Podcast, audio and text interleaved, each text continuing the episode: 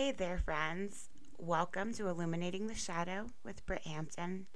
I'm Britt Hampton, your host and guide, and in this episode, I will be very much stepping into my own fear and discomfort as I face my fears and dive deep into the very darkness that I have been encouraging you all to shine a gentle light of awareness upon. So, in this episode, I'm going to speak quite a bit more candidly about my own experience. Um, this is personal. this is very scary to me and really vulnerable. But since I feel like I'm asking you all to be so brave and vulnerable in doing this hard work, then I must also be brave and vulnerable myself in modeling it for you. So I'm going to be doing the scary hard work right here in this episode, right alongside you. So that discomfort that I spoke about in episode two, that resistance that always seems to come up throughout the process of change and through the process of growth, that discomfort that I encouraged you all to try to reframe or to try to look at as growing pains and as a natural and innate process of the growth period, right? Well, in this episode, I will be very much stepping into that space of personal discomfort myself. I suspect that this episode will very much be my own little reflection of that resistance, of the fear that I'm facing, and of those growing pains that I spoke about. So, in this episode of Illuminating the Shadow, I will be speaking about how my own journey has led me here, uh, specifically in terms of how the evolution of my Sankalpa has led me here. So I'm going to speak pretty candidly about my journey, my journey in surrender, my journey in doing the hard work, and really looking at those deep rooted seeds that I found underlying all my patterns, tendencies, in all my re- relationships and in the situations I found myself in. All of that has led me right here. And I mean, if we're being technical, really everything, everything to this point in my life has led me here and has led me to this. Has all led me to this place in time and to my new adventures in podcasting with you fine people. It has all led me right here to this lovely part of the journey where our paths cross and so, for that, I am so grateful for this opportunity to share with you. I'm so grateful for this opportunity to personally step into those hard spaces and to sit in the dark, shadowy corners and to draw the light out of my experience by speaking about it, by giving it space and honor and expression. Because as I tell you all, I know, I know that there is power in my voice and that there is medicine with, in my story and I'm ready to share that medicine with you. So I'm just so grateful for this opportunity. All right. It is a really beautiful gift for me personally to have this opportunity to transmute my challenges, to transmute my fears and my struggles into something healing and into something constructive and into something that I really, really hope serves you. And that's what I really hope to do here today. I thought here would be a good place to add in a little disclaimer. Um, this episode took some unexpected twists and turns, and it took a direction that I hadn't quite anticipated. So, in this episode, and pertaining to my second Sankalpa in particular, there is some very sensitive material, and some of you may find this material, for lack of a better term, triggering. So, given that, I encourage you to take care of you above all else and to do what you need, whether that's skipping ahead or skipping this episode entirely or whatever. Um, I also have included some timestamps into this episode show notes so you can pause or skip around um, if that's something that you need. If any mentions of self inflicted harm, ideation, or death are a sensitive subject for you, I especially encourage you to be mindful of your own heart and of your own needs um, as I attempt to approach this material with the utmost tender and gentle care that it requires and deserves. So, this episode does contain some heavy emotion. a little bit of crying, and some very passionate language. So it may not be appropriate for all ears or all ages. And so I encourage you to use your own discretion in proceeding.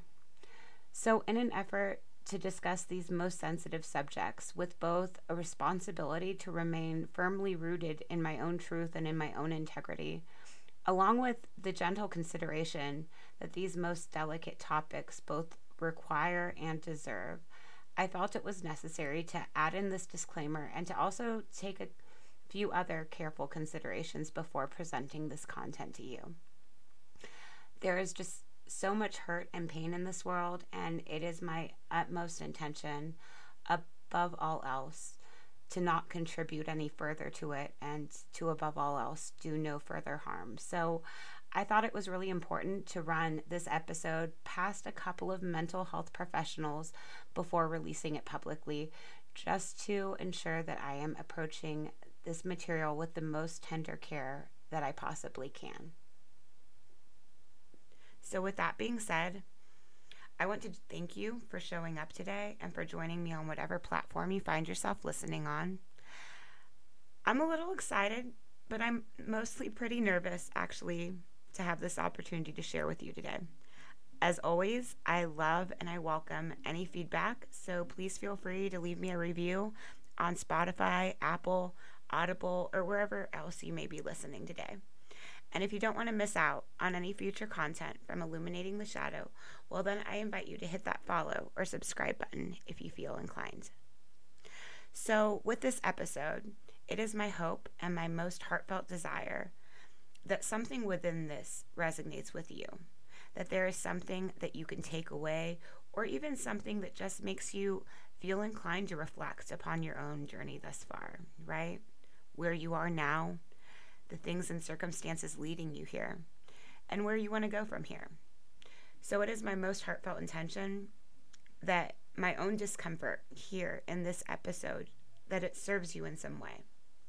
And wherever you find yourself on this radical journey of life, this journey of self-awareness and radical self-acceptance, and on this journey together, I hope that you know that you're in good company. Doing the hard things is scary, but you're not alone. And neither am I now, right? So, ready? Let's do the hard things and let's do them together.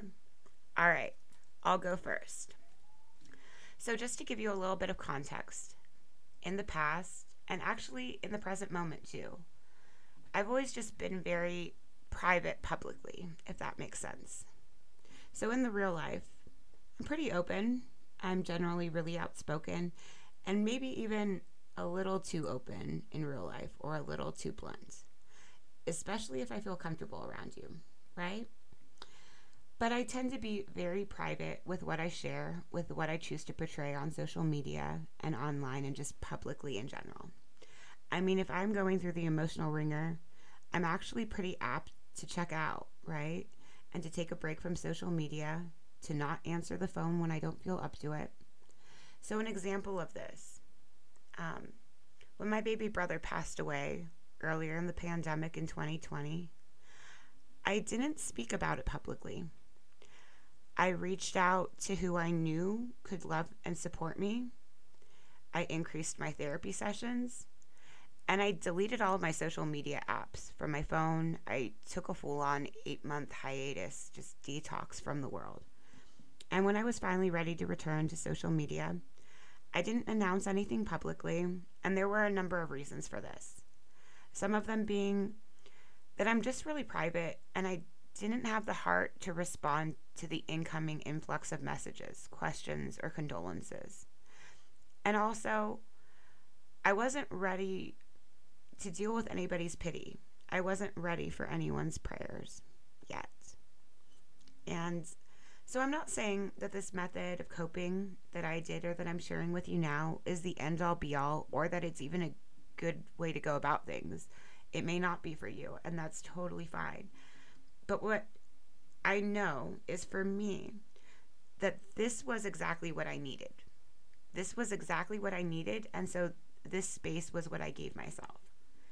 And so I'm using this example to show you just how much I'm going to be stepping into that discomfort, really stepping into that vulnerability and really stepping into my own fear in this episode. So I ask you to keep that in mind and to please be patient with me. This podcast thing definitely has a learning curve, and I am absolutely learning and growing right alongside with you. And I sure did not think that I would be talking about what I'm planning on discussing here today, just this early in our journey together. I really, I thought that there would be more of a grace period and I'd get to it eventually.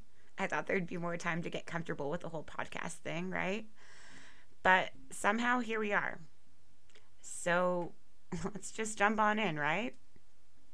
So, the last time we talked in episode two, we talked about big goals and we talked about breaking those big goals down into bite sized chunks.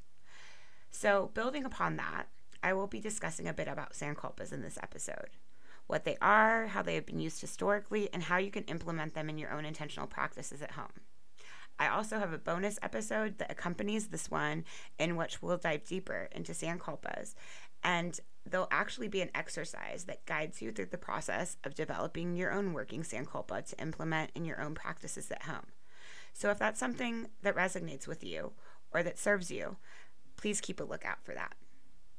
As I stated before, I will be doing the scary and hard work of illuminating the shadow here with you all today as I seek out to embrace my own fears and the discomfort of my own growing pains by sharing with you the evolution of my sankalpas, along with a bit about the underlying issues, the themes, and patterns that I was really working through at those times through those sankalpas, right? So I'll be sharing about how the sankalpa I am currently working on, how it has directly led me right here and to you, and to this journey we find ourselves on, right? Together now. So for our journey today, all you will need is a curious mind, an open heart, and maybe a little bit of patience with me as we fumble our ways through these dark and shadowy corners together. All right, so let's get into it. What is a sankalpa? A sankalpa is a seed of intention that you plant deep within your subconscious mind. You conscientiously come back and water and nurture the seed of intention anytime you revisit your sankalpa. So anytime you say it out loud, anytime you write it, even anytime you think your sankalpa, you are nurturing it. Your sankalpa is said to be your most heartfelt desire. It is spoken in present tense language and it is stated as if it already is. So, traditionally, a sankalpa is nourished and is recalled during the practice of yoga nidra, However, a sankalpa can be utilized and nurtured in any way you see fit. So if yoga isn't your thing and if you have no desire to ever attend a yoga nidra class, a sankalpa can still be a vital and super intentional tool and resource for you to use. A yoga mentor of mine that I really admire once described a sankalpa as a personal mission statement that has a seed of selflessness in it. And I just thought that this was such a beautiful way to explain what a sankalpa was. And so I wanted to share that with you. So, in the last episode of Illuminating the Shadow, we discussed some different methods of intention setting and some different ways to meet your goals with intention. In this episode, we will be building upon that basis. But first, I think it's really important to distinguish and to discuss the differences between a sankalpa and between a goal. So, goals, like we discussed in the last episode, they're characterized by this tendency to have a definite end mark, right? Whereas a sankalpa, a sankalpa tends to evolve. It grows over time and very slowly, in my experience, it changes and grows along with you. So we have this tendency to look at goals as being met, goal achieved, level up, right? And then there's some opposite end of the spectrum. Sometimes we perceive our goals as unmet. Sometimes we perceive those unmet goals as a failing, shoulda, coulda, woulda, a shortcoming of some kind. So, a sankalpa is very different in this respect. It evolves and it grows alongside you because it's your most heartfelt desire, right? And that little seed of intention that you plant in your sankalpa, in your heart, well, you can't really stray too far of it away from it because no matter where you find yourself, that seed of intention originating from your heart space, you always carry your heart space with you. So you're never far away from it, right? I mean, there might be periods of active and visible growth where you can literally see the progression of your Sankalpa in action. But there will also be periods of time where you feel stagnant, stuck, where progress seems a little out of reach, and maybe your Sankalpa is on the back burner, right? Because just because we get stuck in the mud or we take a little rest or detour on our paths, it doesn't mean that we aren't still on our paths, that we aren't still exactly where we need to be. So just because we perceive things, our situations, life's ordeals, just because we perceive them to be stuck or at a standstill or stagnant in some way, it doesn't mean that we aren't doing the work and that we aren't exactly, exactly where we should be. So when your Sankalpa is on the back burner, you're still doing the work. Sometimes your work is just slowly simmering on the back burner rather than bubbling over and requiring your immediate and direct attention now and that's okay too. All right, so we're going to start talking about the evolution of my Sankalpa. All right. Um, my first Sankalpa I worked on conscientiously for about three years. And that Sankalpa was I am worthy of receiving the love that I extend to others.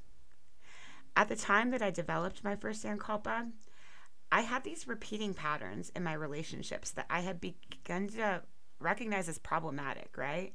I mean, in some cases, they were downright toxic or even abusive. But overall, this process and these patterns, they were hurtful, right? I saw these cycles repeating in my friendships, in my romantic relationships, in my relationships in my family.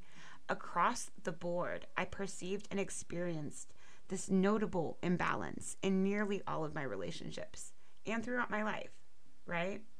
So the more this pattern went unrecognized, the more it plagued my life and my experience and all of my relationship dynamics, with very few exceptions. So at the time, I recognized it as a cycle um, in which I was giving way more than I was receiving. And then I kept finding myself just feeling drained, really depleted, exhausted, burnt out, and depressed, right?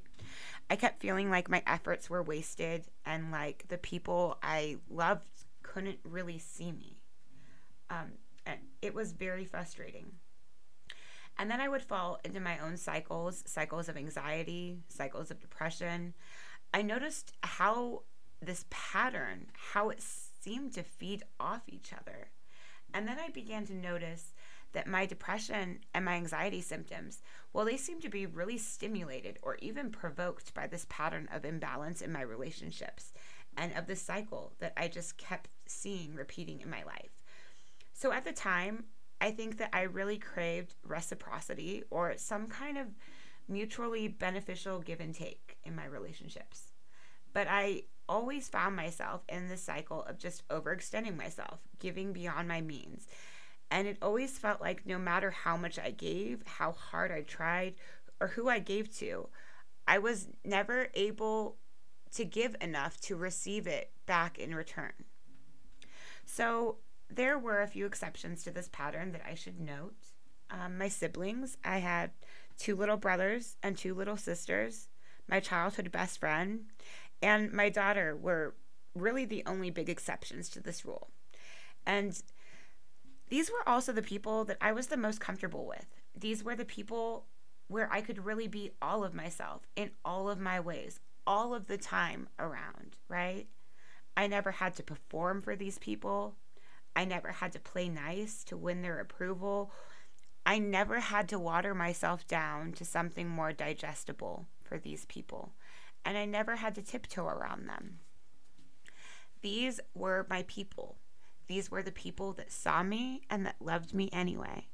In all of my fucked up glory, they just always loved and accepted me.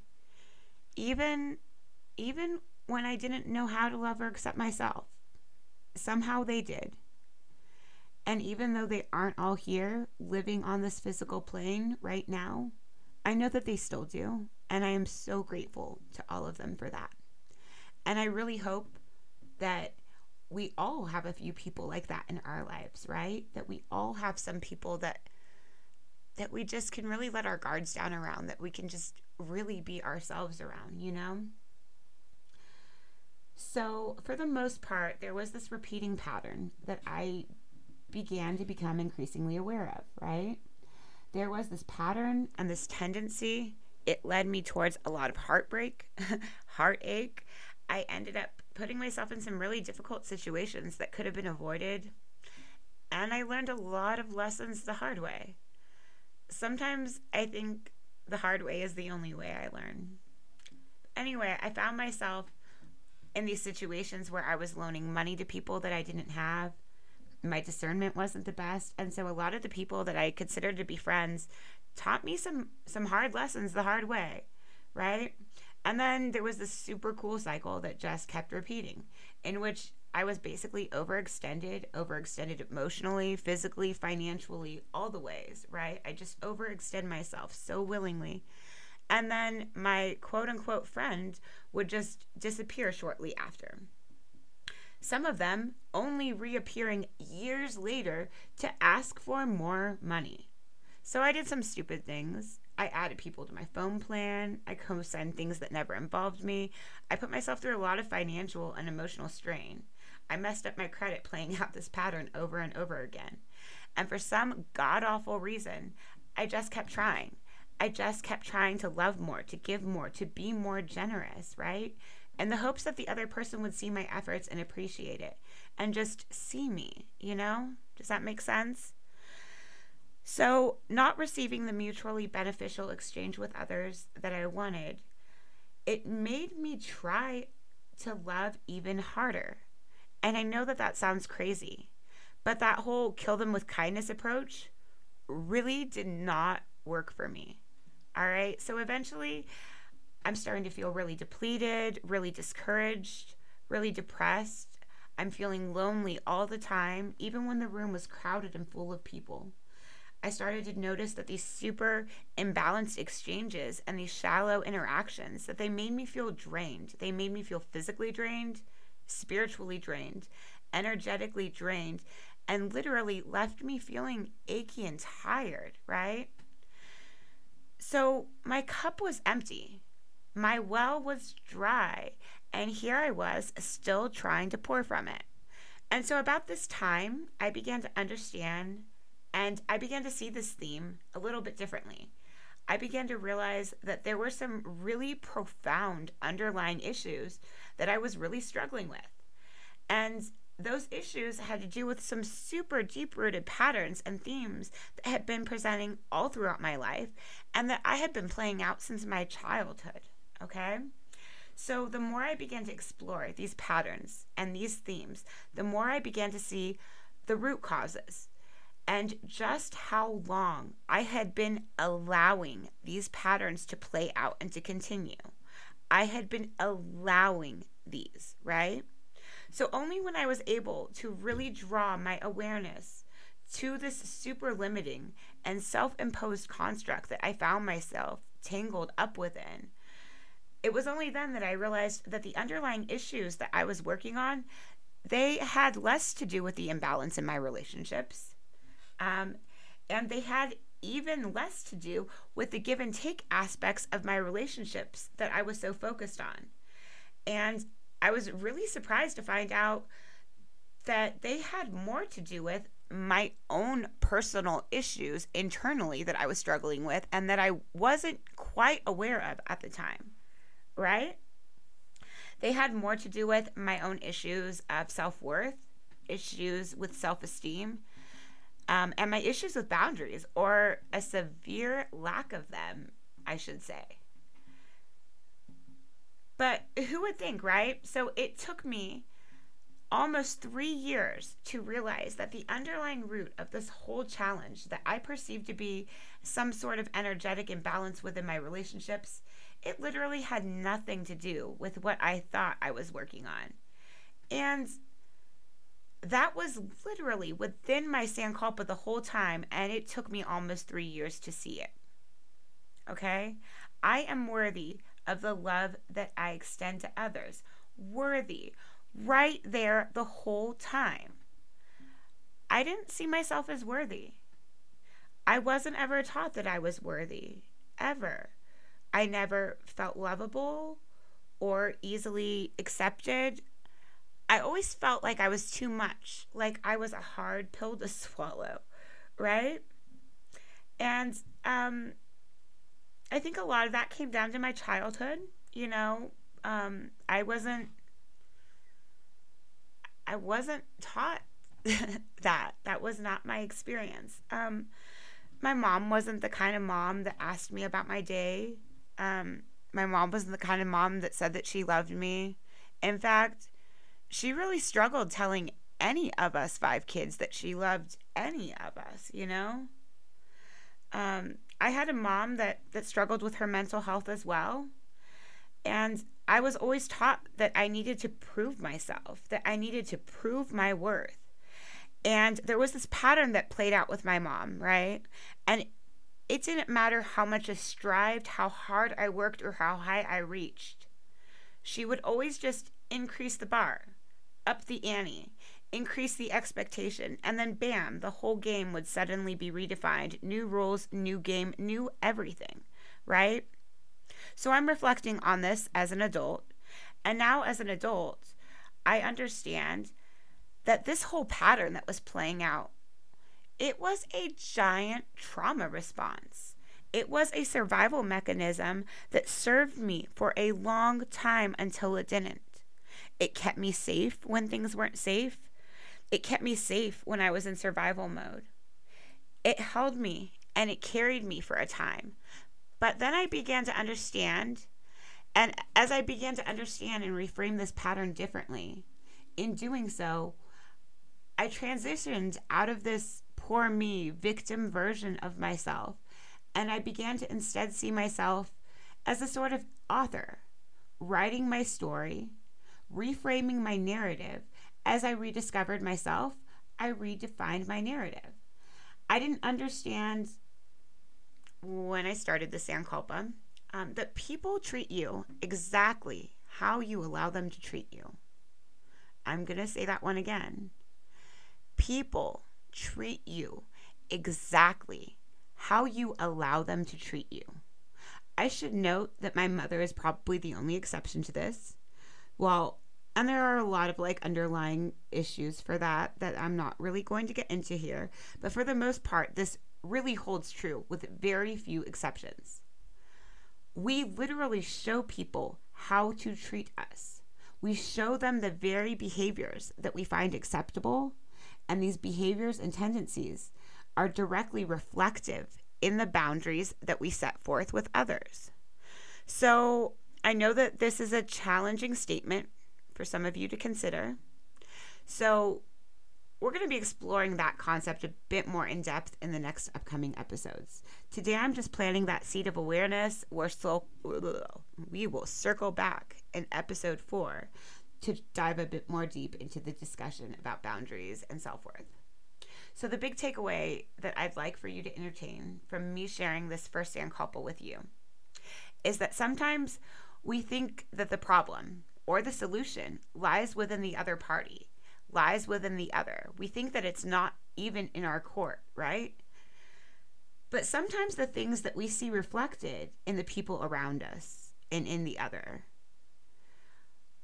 Sometimes those things we see reflecting back to us in others. Well, sometimes those things are really the parts of ourselves that we might not be ready to see yet. So, this Sankalpa, it held me, it served me, and it propelled me really deep into my own shadow work. It led me towards a spiritual awakening, and it has led me back to my journey in therapy, my journey in EMDR, back into school and back into my studies with san- with psychology. The Sankalpa, it's led me through my own self-care journey, and it's led me through my own inner child work, and in reparenting myself through reparenting my child, or through parenting my child, I should say. So, by acting to nurture and to honor my own inner child, and by being the mom that I craved as a child, you know, um, for my own little girl, I accidentally learned how to reparent myself. And in doing so, reparented my own inner child. my vow of radical self awareness and self acceptance. It led me to self care, unexpected self love, and more hard work. My inner child work, my work in therapy, and the act of conscientiously reparenting and nurturing my own inner child in the ways that I parent, in the ways that I advocate and show up for my own daughter, has led me to an underlying root issue that I was aware unaware of for a long time. And with this new understanding, my Sankalpa began to grow and it began to evolve right along with me. So, as my Sankalpa began to evolve, the second Sankalpa that I began to work on, I worked on this one for another three years, was I am divinely guided and I am divinely cared for. I am divinely guided and I am divinely cared for. With this Sankalpa, I became really aware of my own trauma responses, my own trauma, and the childhood conditioning that I experienced. It became very clear that I had some really deep rooted issues issues with attachment, issues with abandonment. And those themes of attachment and abandonment had just hit an all time low as I was experiencing, for lack of a better term, basically a mental breakdown along with my Saturn return. So, for those of you who aren't familiar, Saturn returns are rough. Wait, that's an understatement. They are fucking brutal. I'm not going to talk about that too much now, but I may in future episodes. But you remember how I said in my first episode that I crawled through baptisms of fire and I felt myself consumed within the belly of the beast? Well, this was the time that I really cling to that Sankalpa. I am divinely guided and divinely cared for. I was experiencing the deepest depths of my own despair at that time, and the Sankalpa, it really held me. It held me when I couldn't even lift my own chin up. So, around that time, I was really nurturing this Sankalpa. I was also really trying to find my way and to navigate through my own underworld, through my own personal hell. This was 2016. And I found myself completely abandoned once again. No, I'm not talking about the major breakup that I had that year or the great purge of all the relationships and friendships that followed afterwards. I'm not talking about those things. All right? Um, I mean, I was I was in literal hell. I was lost. I was hopeless. I was grappling with my own life's purpose and my own suicidal ideations. I was struggling to be a mom. I was really struggling to care for my kiddo and to care for myself. I was struggling with my dissociative tendencies and the physical ability to stay in my body. All right. I was really struggling to find the urge to continue on. And I was trying so hard to find the silver lining in the fucking shit show that I had found myself in. Everything felt so bleak, helpless, unending, and ever consuming. And the main reason for that, um, the main reason why I felt so lost and so alone, well, it was the only time I ever really was alone like that without my one constant in life. So I'm not going to get into this too much, um, but I had a really traumatic upbringing, really abusive childhood. And I used to pray as a little girl that I would that I would go into a coma and that I'd maybe wake up when I was 18 years old. When I was a 12 year old little girl, that was what I prayed night after night after night. But I had my one constant. I had my confidant. There was one person that I felt really close to and the safest around. He was the one person that always encouraged me, that wiped my tears, and that constantly reminded me 18 and out. You just have to wait until you're 18 and out. You see, I wasn't alone in my trauma. My little brother Blake, he was always right there, right there with me. And we held each other. We held each other through all of the crazy shit. We held each other until the load was too heavy for him to carry. We tried to hold each other.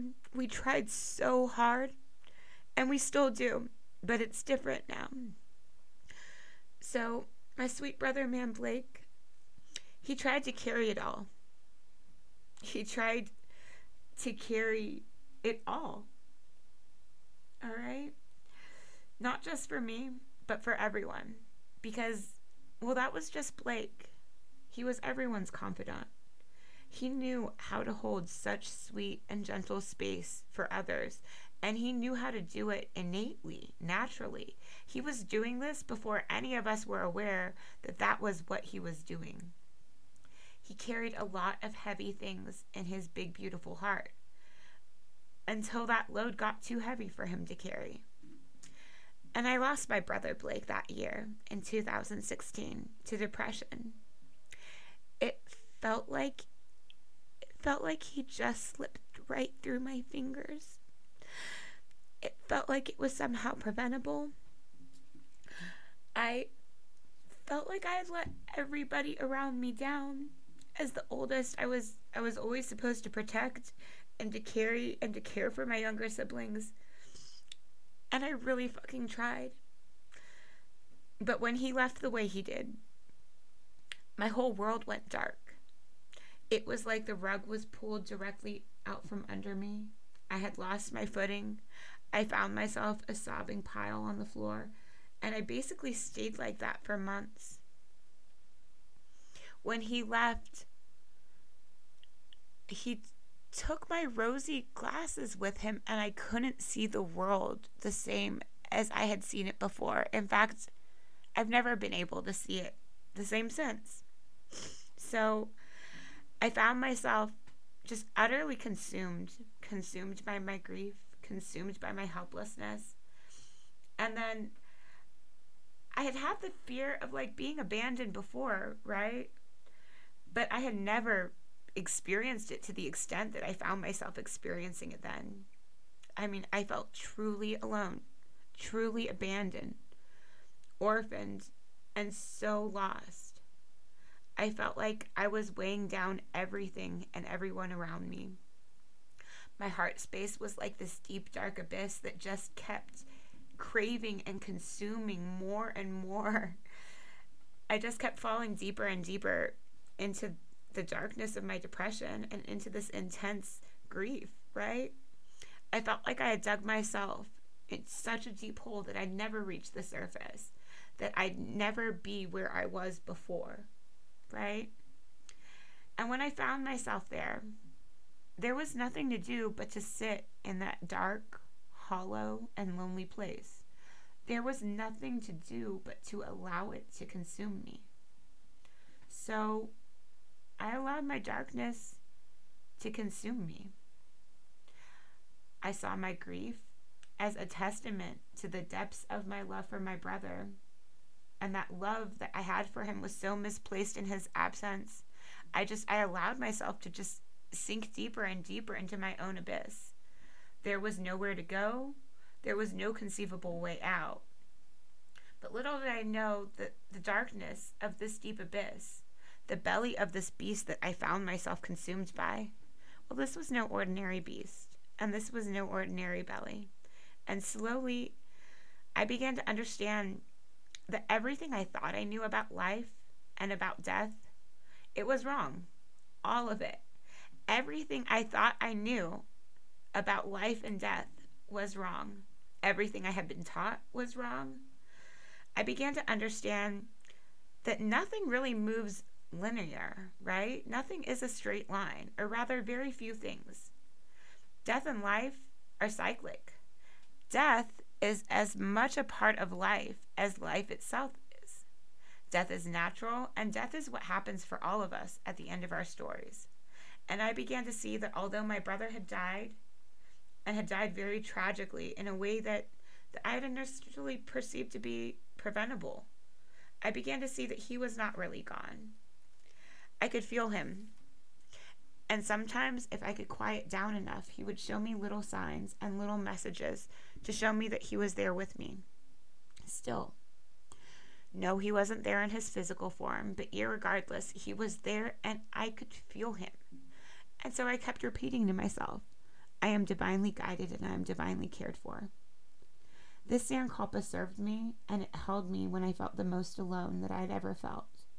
And when I was ready, and when I had accepted that I really needed help and that I couldn't do this hard work again, my Sankalpa guided me towards a beautiful man, a shaman, and a Reiki healer who helped me to release some of the blocks plaguing my heart center, and he helped me to dive deep into my own healing process and sacred grief work. So I dived deep into my own therapeutic processes. I worked with a very special trauma therapist that specialized in grief and traumatic loss, and she helped me with EMDR. This Sankalpa has led me through my own journey with Reiki healing, which eventually led me to pursue the deep study of shamanic practices and my own journey as a Reiki healer and Reiki master. And I just kept repeating to myself, I am divinely guided and I am divinely cared for. This Sankalpa, it served me solidly for three years. I nurtured and repeated the Sankalpa like a mantra for three years. And in fact, I didn't stop with the Sankalpa until I can't believe I'm saying this out loud and publicly, but um, here I go, just putting myself out there and doing the scary and hard work of embracing my own discomfort with you, right? I worked with the Sankalpa. I held it close in my heart until I could literally hear the voice of my brother Blake in my head. I could hear my deceased grandparents. I could hear my guides and ancestors. I could hear all of them. So at first, I thought I was going crazy, falling into some other dark and mysterious abyss. At first, I thought I must just miss my brother so bad that I'm imagining all of this, that I'm romanticizing or fabricating it in my head with all this heavy emotion and grief. So at first, I was really scared. I was really embarrassed to talk about this, and I did not want to tell my therapist about my experiences. I thought, you can't just go around telling people you hear dead people in your head, right? Because that's crazy, right? So I did what I knew to do at the time. I thought, you can't possibly be communicating with dead people in your head. So I went to a professional for a second opinion. Actually, I went to two. I went to two professionals that specialize in mediumship and talking to dead people. The first one confirmed that I was not crazy and that I was actually very spiritually inclined. She literally asked me, Why are you here when you can do this yourself? And then she proceeded to answer her own question by saying, Oh, you think you're crazy, right? Well, yeah, um, maybe it wouldn't be the first time somebody has suggested that. you know? Um, so uh, we had an intriguing little session, and she left me saying, Please don't spend any more money on seeking out your guides. Just talk to them out loud, just in your head, whatever. Just talk to them. She said that after proceeding to take my $200 for our session. Did I listen? No, I sure did not listen at that time. I was still very skeptical and I still felt kind of crazy. So, about six months later, I had another opportunity to sit down with another psychic medium. And this beautiful woman, she held my hand. She gently assured me that I was not going crazy and that this was a waste of money. And she told me to go home. she refused to take my money. And I suppose I only really took about three minutes of her time when I was planning on an hour long session. She was very direct with me and she just told me point blank go home to talk to my guides and to write. She told me to get it all out of my head and onto paper. And so I left. And I never went back to another medium or psychic. Because when she told me that I needed to go home and that I needed to get it out of my head and on paper, I recognized immediately that was my brother Blake. When things got heavy and when times got hard, that was what he always said to me when we were little kids, he always said, you got to get it out of your head and get it on paper. So I've always been a fan of journaling, poetry, processing my experiences and feelings through my writing. I've always loved the physical act of putting my pen to paper, but I've always been really private about my processing and about my writing. But I knew, I knew that when she told me that, that that wasn't her speaking, I knew that she was channeling, and I knew that she was channeling my brother Blake verbatim. So that time, I listened, and I never went back to another psychic medium. And I continued to still work with that Sankalpa for a little over another year, even after my experience with the two professional psychics. I am divinely guided and divinely cared for. This Sankalpa, it served me and it held me. And I worked with it for three years.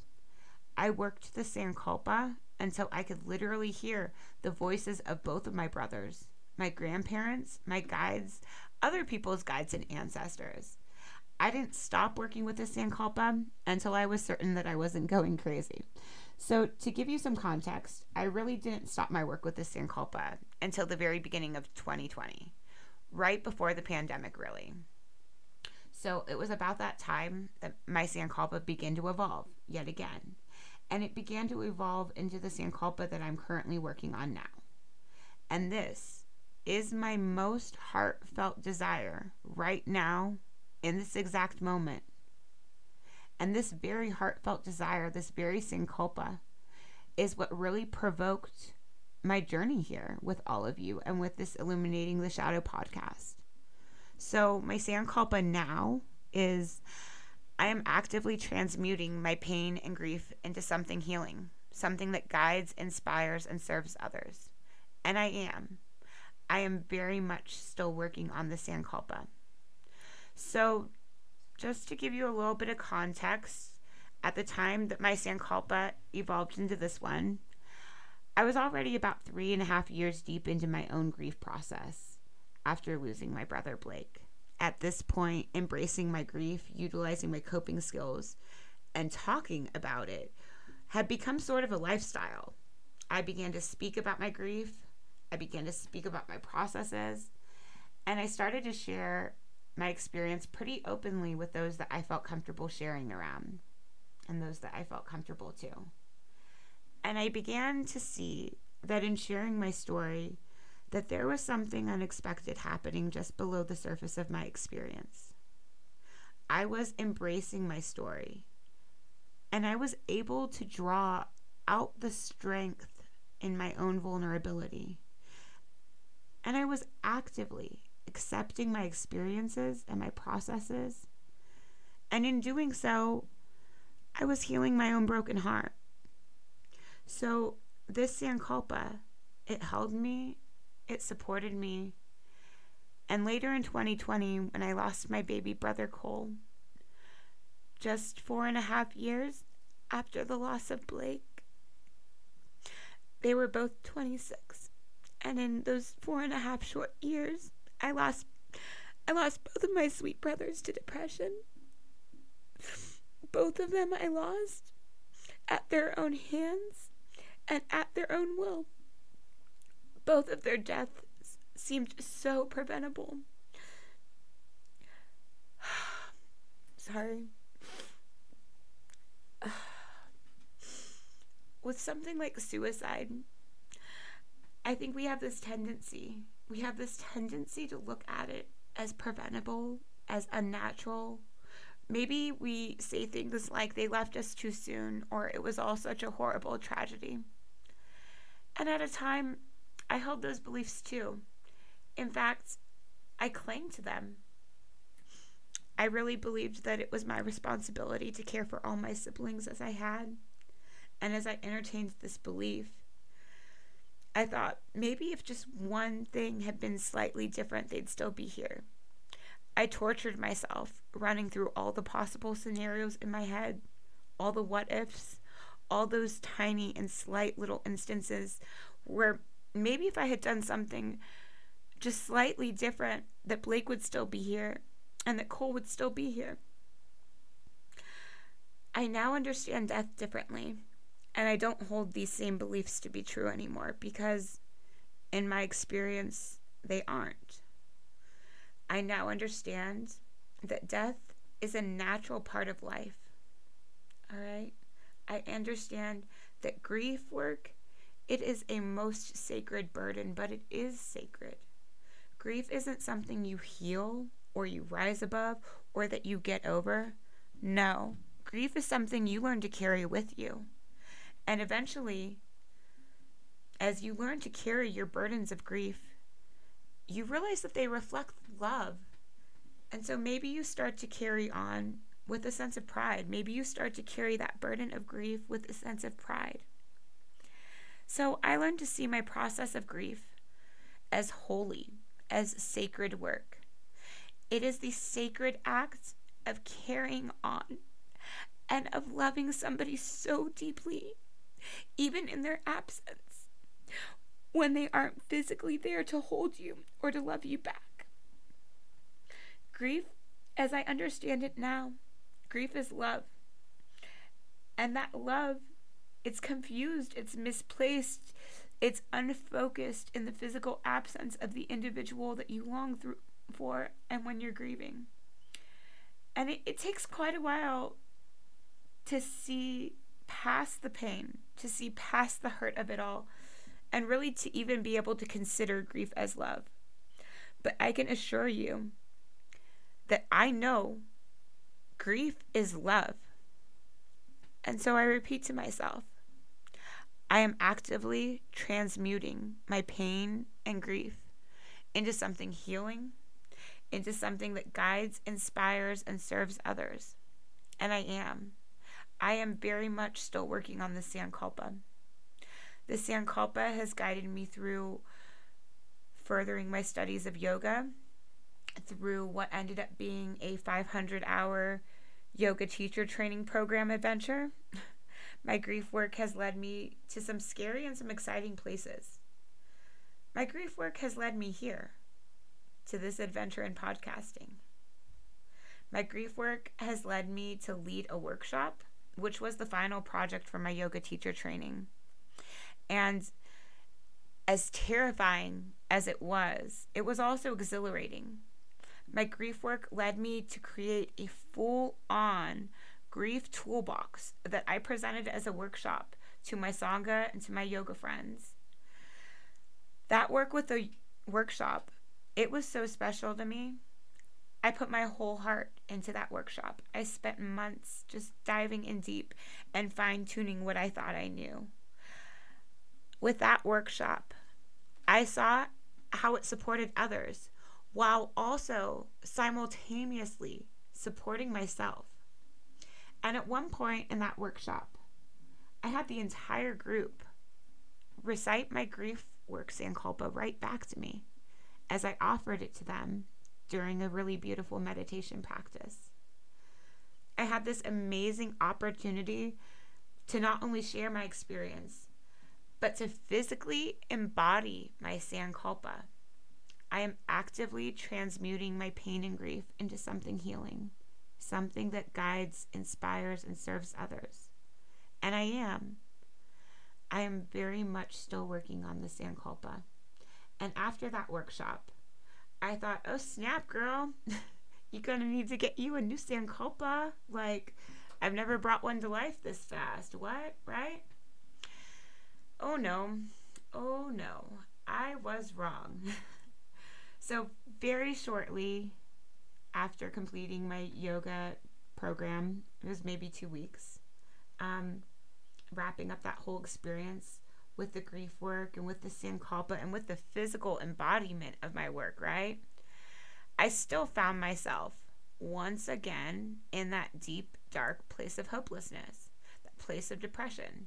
Here I am wrestling with my grief again. Yep, even though I have this delightful little grief toolkit all printed out, ready for use, just in the other room, I found myself stagnant, stuck wallowing in my own depression again. It was the one year anniversary of my baby brother Cole's passing. And it was probably about two weeks after I had that thought, damn, I'm going to need a new Sankalpa after this. And then it hit me. It hit me like a ton of bricks. Bam. I'm right back there. Right back in the fucking belly of this fucking beast, fucking again, right? Facing my darkness, and even with all the information from my workshop still fresh in my memory, even though I had the physical and tangible resources and tools to really support me, right? Yet here I found myself, deep, deep in this dark hole, back in my personal hell, my own little abyss. I had all of these tools.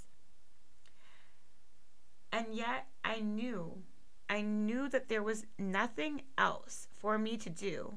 There was nothing else for me to do but to sit, but to sit in that discomfort, to soak myself in my grief, to experience it fully, intensely, and in all of its rawness, right? So there was literally nothing else for me to do. And I felt this. And so I sat there. And I began to realize that although the grief workshop did, in fact, embody my Sankalpa, my work with that Sankalpa is not done, not even close. I am actively transmuting my pain and grief into something healing, into something that guides and, transpi- and inspires and serves others. And I am. I am very much still working on the Sankalpa. This journey through this podcast experience is very much my own personal effort to really embrace myself more fully and more authentically. And in doing so, to really embody my Sankalpa and my grief work even more so. I'm learning to really honor and to embrace myself. I'm learning that I must also own my own narrative and really embrace my story and the journey leading me here. I'm learning that there is power in my voice and in myself as I express myself. And there's medicine in my story, and it's time to share that medicine. This journey leading me here has also guided me through my own doubt, my feelings of darkness, overwhelming despair and regret, trauma, and immeasurable grief. But now, now I feel so called to embark on this really scary journey, right? Like this is this is scary. really scary journey of sharing my experiences with you right now and through this podcast. I feel not only called, I feel moved to act. I feel moved to respond. I feel obligated to respond to take my experiences, to take my heartbreak, to take my struggles, and to do something so loving and constructive with this bullshit hand that I've been dealt, right? I need to honor them. I need to honor myself. I need to honor my brothers and their memory by talking about this. And I do that by sharing these experiences with you. It's scary, it's terrifying, but it's also strangely and surprisingly liberated. And I feel not only called to share with you now, I feel moved to act. I feel obligated to respond because life is fucking hard. This human shit is fucking hard. And to be honest with you, I really don't think that this crazy world that we're living in is going to slow down anytime soon. And we shouldn't have to feel like we need to navigate this dark abyss alone because now that we're here, and now that we found each other on this journey we call life, I've got you and I know you have me. And we can sift the gold out of the shit together. So, whatever darkness you are navigating, you don't have to walk it alone. I tell myself I am actively transmuting my grief and my pain into something healing, something that guides, inspires, and serves others. And I am, and I am trying really, really fucking hard to do just that.